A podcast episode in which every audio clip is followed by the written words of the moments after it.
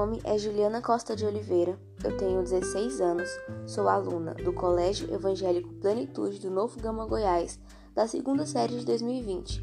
Este trabalho é para compor a nota do terceiro bimestre das disciplinas de Humanas, das professoras Cida, Andressa e Adriana. Inicialmente, eu vou falar sobre os precedentes da criação da ABNT e depois sobre as suas normas no ramo alimentício. É, antes do século XIX, um registro histórico preciso das tecnologias empregadas pelas sociedades humanas é bem raro.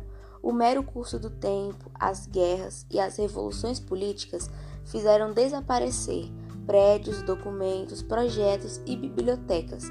Por conta desses fatores e de outros, como as mudanças sociais e econômicas e o domínio da linguagem escrita, por vários séculos, a aquisição de novas técnicas ocorreu por meio da imigração, captura ou contratação entre as pessoas que as dominavam.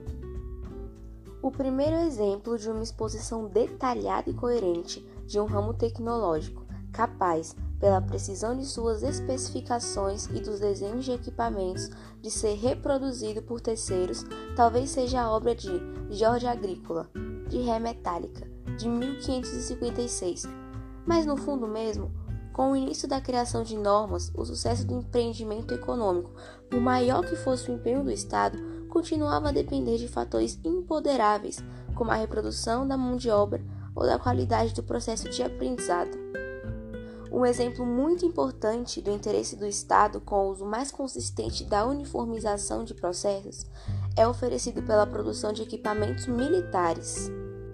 Se os limites das primeiras experiências europeias com a padronização de equipamentos, navios e armamentos são bem reconhecidos, a mera sugestão de um estudo da normalização no Brasil colonial pode soar exagerada. Entretanto, assim que o nível da atividade econômica permitisse o tal crescimento da renda disponível, tal panorama seria alterado e a história das técnicas produtivas abandonaria o roteiro simples do primeiro século da colonização.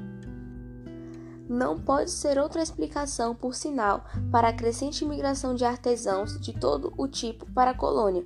Com esses homens viam as técnicas e o conhecimento europeu, por mais simples que fossem uma conexão realmente moderna entre conhecimento técnico e atividade industrial seria formada no Brasil apenas com o desenvolvimento do transporte ferroviário. Surgiram então as primeiras condições para uma maior consciência da importância da normalização de processos e materiais. O primeiro deles, naturalmente, foi uma questão tecnológica tradicional das bitolas.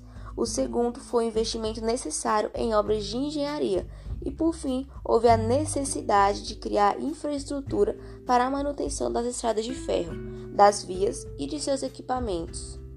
O avanço da ciência e a expansão do comércio mundial são condições necessárias para a institucionalização da elaboração de normas técnicas, mas não bastam por si mesmos para iniciar este processo.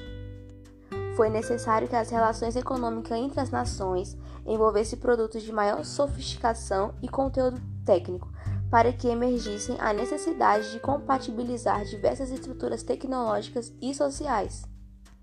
A guerra havia sublinhado a necessidade de maior normalização internacional, então a norma internacional no pós-guerra começou a ser reconstruída no Comitê das Nações Unidas para a Coordenação de Normas, estabelecido em 1944, com sede em Londres. Em seus primeiros anos de existência, a ISO limitou-se a cumprir seu espírito original, editando recomendações que representavam apenas a consolidação no plano internacional de normas elaboradas no plano nacional. Então, ao longo da história, cada país foi estabelecendo seu próprio conjunto de normas, havendo maior ou menor semelhança entre eles, conforme a proximidade cultural e a mistura tecnológica e científica entre as nações. E no caso do Brasil, em situações diferentes e por atores diferentes, foram utilizadas, sobretudo, normas francesas, alemãs e inglesas, sendo as últimas, no caso as inglesas, se tornaram mais presentes no campo da engenharia, em função do papel que a Inglaterra desempenhou na mineração e na expansão ferroviária nacional. A Organização Internacional de Padronização, a ISO, que eu citei anteriormente, nada mais é do que a normalização de produtos e de serviços que visa garantir a qualidade do produto fornecido pela empresa. Aqui no Brasil, a ISO é representada pela Associação Brasileira de Normas Técnicas, ABNT, entidade privada e sem fins lucrativos que promove à sociedade brasileira conhecimento sistematizado, contribuindo assim para o desenvolvimento científico e tecnológico, contribuindo para a proteção do meio ambiente e defesa do consumidor. Por se tratar de uma organização composta por especialistas de todo o mundo e em vários setores, apresenta elevada credibilidade no mercado e, portanto, suas certificações são altamente cobiçadas pelas empresas. De acordo com a Lei Federal número 4150, desde 1962, ela é tratada como um órgão de utilidade pública, passando a receber suporte financeiro do governo. Afinal, quais são os objetivos da implantação do ISO 9001. Entre os seus objetivos estão identificar o contexto que a empresa se insere, identificar os prováveis riscos que podem prejudicar suas atividades, mensurar constantemente os resultados do desempenho e eficácia do processo, assegurar a melhoria contínua do processo e monitorar constantemente a satisfação de seus clientes. Então, qual é a importância da ISO 9001 na indústria de alimentos?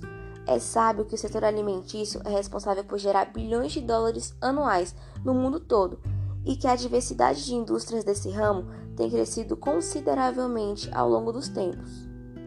A maior oferta de alimentos, além de aumentar a competitividade, também aumenta o nível de exigência dos produtos pelo consumidor.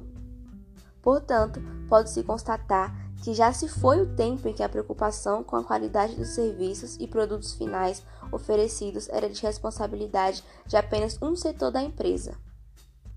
Atualmente, cobra-se de todos os integrantes a participação e contribuição para que este compromisso seja firmado. Desta forma, a qualidade já não se constitui mais um fator diferencial para a empresa se destacar no mercado, mas uma necessidade fundamental para se manter dentro dele. Especificamente em relação à indústria alimentícia, existem questões relevantes a serem abordadas que fazem toda a diferença para que a empresa alcance o sucesso. O consumidor atual é mais atento, prestando atenção a vários pontos como a qualidade do alimento que ingere, a origem da matéria-prima, ingredientes utilizados na fabricação, características sensoriais do produto, questões relacionadas ao bem-estar animal quando se trata de um produto de origem animal e os fatores intrínsecos ao alimento, como os potenciais perigos químicos, biológicos ou físicos que apresentam e características nutricionais. Para garantir o sucesso dessa cadeia e de toda a complexidade em torno dela, é fundamental que todas as partes envolvidas na fabricação e distribuição do produto sejam interligadas. É exatamente por isso que a implantação do ISO 9001 é relevante na indústria alimentícia. Bertolini define sistema como conjunto de elementos dinamicamente relacionados que interagem entre si para funcionar como um todo. Analogicamente, a ABNT define gestão como um conjunto de elementos que estão interrelacionados. O sistema de gestão preconizado por esta norma, portanto, nada mais é que o conjunto de elementos interrelacionados ou interativos cuja função é dirigir e coordenar uma organização. A implantação do ISO 9001 na indústria de alimentos é a garantia de que todas as etapas de produção sejam realizadas adequadamente, de modo que cada setor se responsabilize pela qualidade daquela etapa. E o benefício nesse caso é mútuo, porque as indústrias reduzem seus custos e, portanto, aumentam seus lucros, aumentam a produtividade, melhoram a imagem da empresa e aumentam a competitividade no mercado. Os consumidores, por sua vez, têm a tranquilidade da garantia de adquirir produtos de qualidade que são inócuos à saúde humana. Nós temos em mãos coletâneas com as normas no ramo alimentício, como por exemplo a Coletânea Eletrônica de Normas Técnicas de Alimentos, que especifica os requisitos de boas práticas e dos controles operacionais essenciais a serem seguidos por estabelecimentos que desejam comprovar e documentar que produzem alimentos em condições higiênico-sanitárias adequadas para o consumo. Temos também o Sistema de Gestão de Segurança de Alimentos, que especifica requisitos para o Sistema de Gestão da Segurança de Alimentos, onde uma organização na cadeia produtiva de alimentos precisa demonstrar sua habilidade em controlar os perigos, a fim de garantir que o alimento está seguro no momento do consumo humano. Define também as regras aplicáveis para auditoria e certificação de sistema de gestão em segurança de alimentos. E temos também os estabelecimentos de serviço de alimentação. Essa coletânea reúne normas sobre as competências dos profissionais envolvidos nos estabelecimentos de serviços de alimentação, tais como restaurantes e bares. Enfim, este foi o meu trabalho. Eu espero muito que vocês tenham gostado.